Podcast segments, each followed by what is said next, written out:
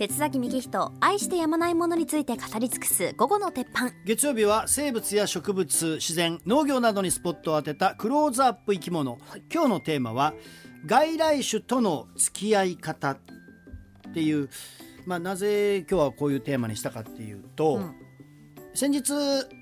朝日新聞デジタルでこんな記事が載ってたんですよ、はい、くがつの頭にガイドさんの思いっていうテーマでね、うん、生物多様性を守るために外来種を駆除しその命を奪うことがある。そうした行為を子どもにどう伝えたらいいのか。本心としては外来生物の防除作業に子どもを関わらせたくないという、えー、多摩川を中心に生き物観察ガイドをしている河合さんという方の エスエヌエス の投稿が議論を呼んだんですね、はい。この方年ひゃっかい以上観察会をする中で子どもたちにアメリカザリガニを見せた時に、うん、こいつら殺してもいい、殺さなきゃいけない、こんな声が聞こえてきた。で観察会では駆逐してやるとアメザリを踏み潰す子どももいた。えー、あ、そうなんだ。でこうした行動は小学校低学年くらいの子に多く見られたといいます。へー。この河合さんは生き物の命に善悪はないのに小さな子どもにとっては外来種かそうでないかという善悪という短絡的な基準になってしまっている。手頃な環境教育として駆除活動が行われる中で本来の環境保全でなく駆除が目的になっているのではないかと指摘しています。河合さんは自身の観察会で子どもたちには外来種在来種の区別なくまずはさまざまな生き物に親しみ楽しんでもらうことを大事にしていると言っています。この事例めちゃくちゃ共感できるんですよ僕。へー。何度もありましたこういうシーンが。本当にその都度思ったのは一体誰がどんなことをこの子たちに教えてきたんだっていうことなんですね、うん、こう環境教育自然教室って免許とかないので誰でもできちゃうんですよ。もう地元のおじいちゃんが来ることもあります、うん、そうなると環境教育自然教育ってその人の価値観が子どもたちを染めてしまうんですよ。そうですね。そう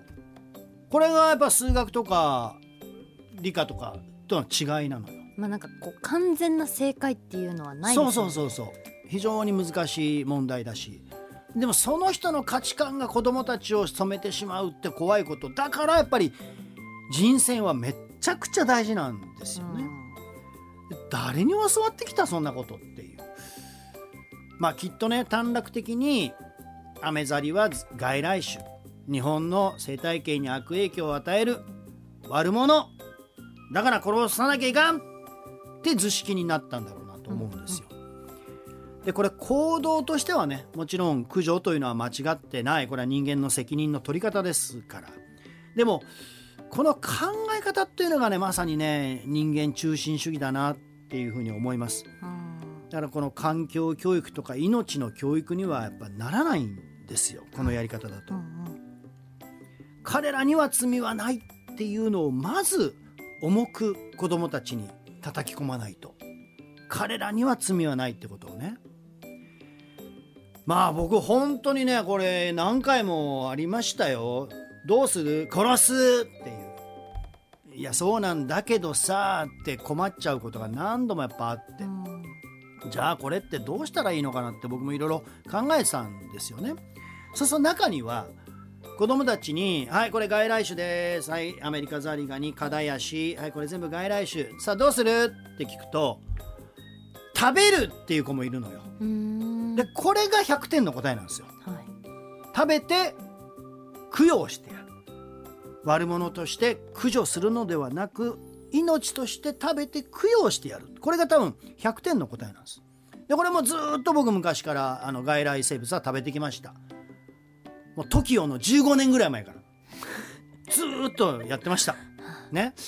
だけどこれ特に学校さんなんかだとやっぱこれ敬遠されるんですよね。じゃあ食べようかってなっても食べて何かあったらってなるから、そうですね。まあ、確かにやっぱりそれは分かるからなかなかこう食べることもできないんですよね。あと外来生物法の規定によりブラックバスとかブルーギルなんか特定外来生物は生きたまま移動させられないから、うんうん、そうそうその場で締めなきゃいけないわけですよね。これ食べるというのはいい答えなんだけど、じゃあどうするかってなった時に、まあ、僕はですよ僕は命の輪っかの一つにするかって言うんですけど、うん、命の輪っかの一つにこれまず順序があって、最初になぜアメリカザリガニは無理やり連れてこられたのかっていう説明をやっぱちゃんとしてあげないとダメなんですね、うん、せんきゅうひゃくにじゅうななねんですけども、食用にしようとしていたウシガエルの餌としてアメリカザリガニは無理やり連れてこられました。でこれは人間の都合です、うん、ところがにばんめその全てを放棄しました。人間はもっとおいしいものがあるから、うん、で結果全国的に広まってしまった。これはもう人間の身勝手、無責任ということからこうなってしまった。だけどみっつめだけどやっぱ在来の生態系を乱してしまうから人間の責任のもとに駆除せざるを得ないんだよってことを教えます。これがみっつめ。よっつめ、本当はすげえ美味しいんだよこれっていう美味しさを伝えます。だけど今日は残念ながら食べられないから、じゃあ人間が食べないのなら命の輪っかの輪に入ってもらおうか。これがよっつめです。そしていつつめ、潰します、うん、まあ生き物にとって即死というのが一番ですから、あ頭を取るとかなんかするよりも潰すのが一番です、うん、ただこのシーンは子どもたちには見せないです。なぜかというとさっき低学年の子どもたちがこういうことをよくやるって言ってたけど、低学年の子どもたちが一番破壊衝動があるんですよ。へー、子どもって、はい、本能的な破壊衝動。でもなんかアリの行列とかね踏んでることがいますよね。そう、うん、アリの巣、僕もそうでした。アリの巣を見たら爆竹で爆破したり、えーうん、セミ見つけたら跳ね切って、えー、やってみたりとか。ちょっとなんか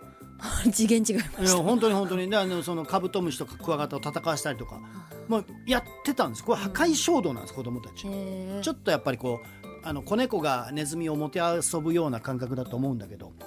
それは実はあの満たしてあげた方がいいんだけど、だけどここでみんなの前で満たすのはちょっと間違ってるだろうなと思うから、うん、子どもたちには見せないです。火ついちゃうから破壊衝動に、うん、俺も踏む俺も踏むってなったら困っちゃうからね。ただどうしてもそういう子がいたら僕はもうひゃっぽ譲ってやらせてあげてもいいとも思ってる。ただその時に大事なのはいいか絶対ごめんなさいっていう気持ちを持てよと、それからなんなら手合わせなさいと、手合わせてごめんねって言いながら踏み潰しなさい。でもみんなが嫌だったらてっちゃんがやるから向こう見とけって言って潰します、うん、で、えー、最後むっつめ、それを田んぼや川のへりに置きます。そうすることによって必ずサギが食べに来ます。うんあともしくはカラスが、はい、でサギやカラスに食べてもらう。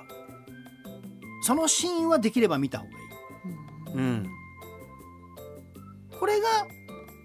命のバトンって僕は呼んでんだけど、命のバトンをサギに渡したんだよと、これでまた命がつながっていくよねっていう話をまあするんだけどね、うん、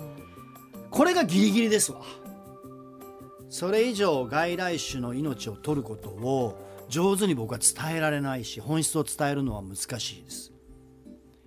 だけど命の輪っかの一員になってもらってバトンを次の命に渡すっていう、これしか今は僕はできないですね。それくらい難しい問題なんですよ、外来種の問題。だからあんまり安易に外来種はすぐ駆除だっていうのは絶対間違ってるんですよ。なんか今盛んに エスディージーズ エスディージーズ って言ってて、